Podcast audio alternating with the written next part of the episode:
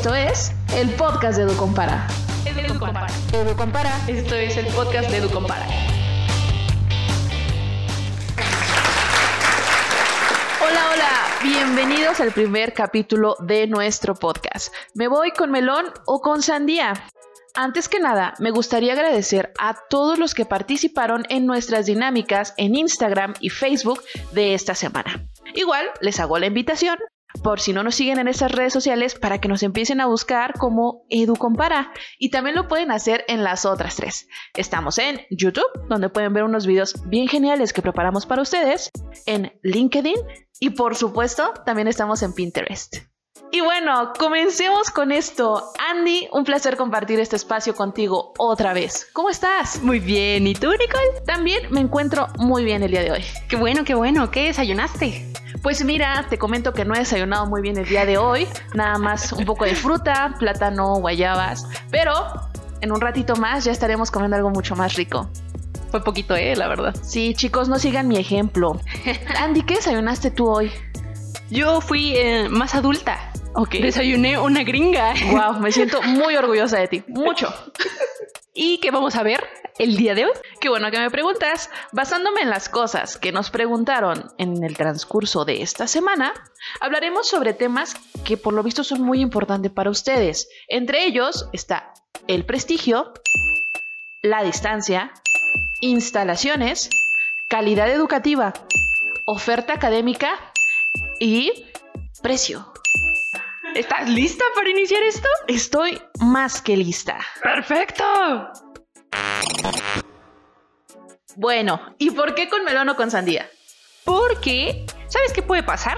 Que tú toda la vida tuviste en mente entrar a cierta universidad, ¿no? Ya sea el poli, ya sea UNAM. Y puede ser porque alguien que admirabas mucho de chiquito estaba en esa escuela. Y te preparas para el examen y boom. Cuando salen los resultados, no te quedas dices, ok, lo voy a intentar de nuevo y tampoco te quedas. Y duele, duele mucho, quema, pero ¿qué puedes hacer en estas situaciones? Exacto, como nos mencionaste, con frecuencia las universidades públicas suelen ser la primera opción para muchos estudiantes, por dos factores importantes. El primero es el prestigio y la credibilidad que han construido a lo largo de los años. Y la segunda es porque no vas a requerir invertir mucho dinero mientras estudias tu carrera. Pero pero, pero, pero, existen universidades privadas que por diferentes motivos han logrado un renombre y prestigio, basado en su crecimiento, desarrollo, la calidad de sus docentes, por ejemplo, y más que nada por fomentar la investigación y la innovación en el país. ¿Y sabes qué otro factor es importantísimo? ¿Cuál? La distancia. Exactamente, sí, la distancia es muy importante. ¿Tú cuánto tiempo te hacías? No me lo vas a creer. Yo me hacía 10 minutos a la uni. ¿Es neta? Te lo juro. ¿En verdad? No puede ser. Sí, lo sé. Pero tenía compañeros que se hacían hasta dos horas de camino. Imagínate todos los días. Por eso, yo considero que es importante buscar una institución que cuente con más campus en la ciudad, para que no tengas que recorrer kilómetros y kilómetros todos los días. Algo así como los chicos de Jalisco. ¿O no, Andy? Sí, porque mira, ahí les va el título. En la encuesta sobre el uso de tiempo de los estudiantes universitarios jaliscienses del 2019, uy, Jesus, qué largo, dice que de todos los estudiantes que van a la universidad, un 50% tienen su primera clase a las 9 y media, ¿no? Y un 20% de ellos tiene que salirse a las 6 a.m. para llegar a tiempo a clases. No inventes. Está muy cañón, ¿no? Horrible. Sí, porque el 80% nos contestó que buscan una universidad cerca de su casa, ¿eh? Por eso, otra opción que yo les doy es acercarte a la escuela donde vas a estudiar. Y esto no solamente ocurre dentro de la ciudad, también lo puedes hacer a otro estado de la República. Y es aquí cuando adquieres una nueva habilidad llamada estudiante foráneo. Sí, porque no es lo mismo estudiar para biólogo marino en Guadalajara que lo hagas en Yucatán o Veracruz, ¿no? Sí. Y no importa qué tan chidas estén las instalaciones, porque no vas a tener la misma experiencia yendo y viniendo en prácticas a las costas que estar todo el tiempo ahí. Exactamente. Bueno, y qué bueno que metiste de las instalaciones, porque ese también es otro punto súper importante que tienes que tomar en cuenta para elegir.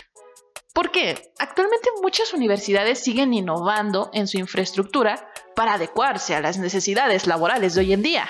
Pero existen otras que no lo hacen. Así que cuando visites el campus de tu universidad, y hago un énfasis en esta frase porque muchos de ustedes nos comentaron que no han visitado las instalaciones de la universidad a la que quieren ingresar. Sí, háganlo, chavos. Tienen que asegurarse de que van a poder aplicar lo que aprendan en laboratorios adecuados para su carrera. ¿Qué tal si quieres estudiar comunicación como yo, no?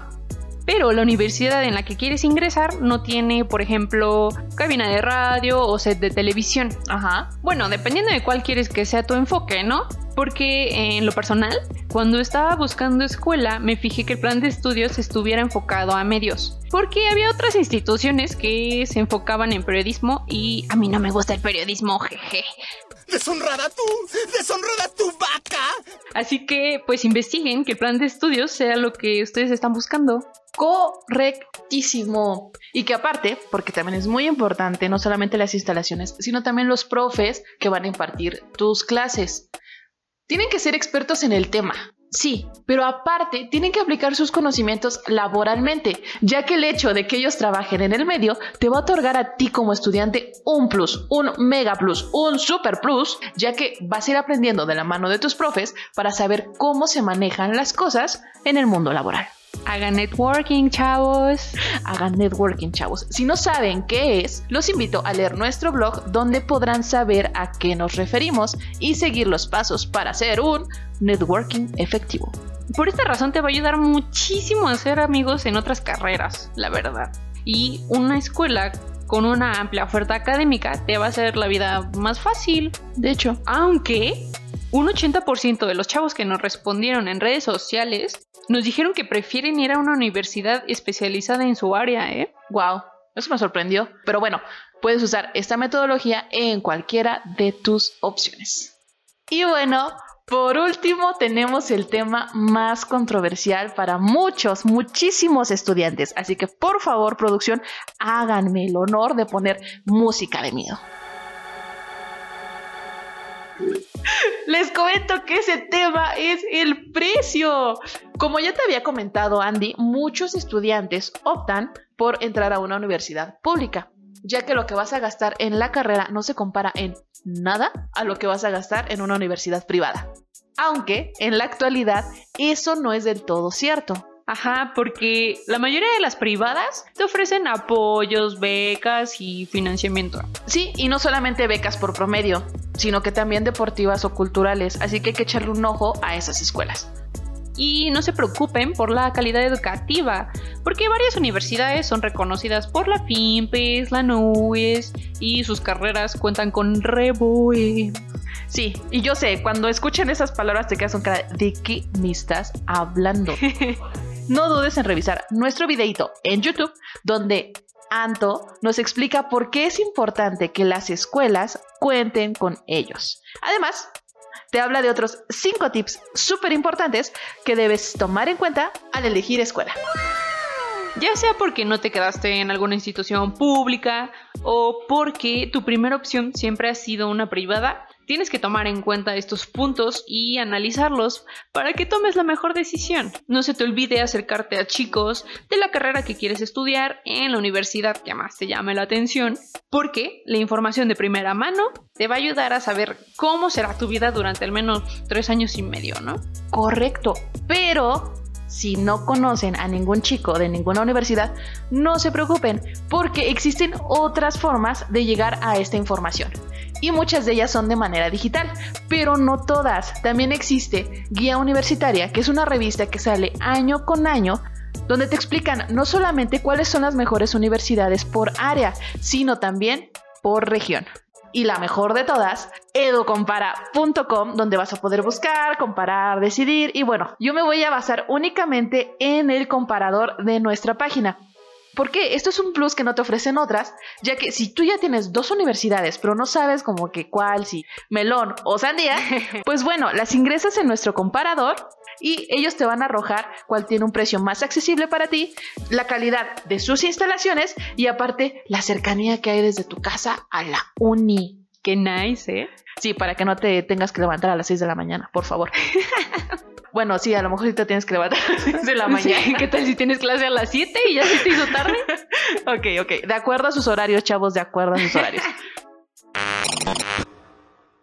Y bueno, eso fue todo por nuestra parte. Muchas gracias por escucharnos. Nos vemos aquí dentro de 15 días para hablar sobre nuestro segundo capítulo, que es Semestre, cuatrimestre, ¿con qué se come? Tampoco olviden seguirnos en todas nuestras redes sociales para participar en nuestras dinámicas y conocer toda la información que tenemos para ustedes.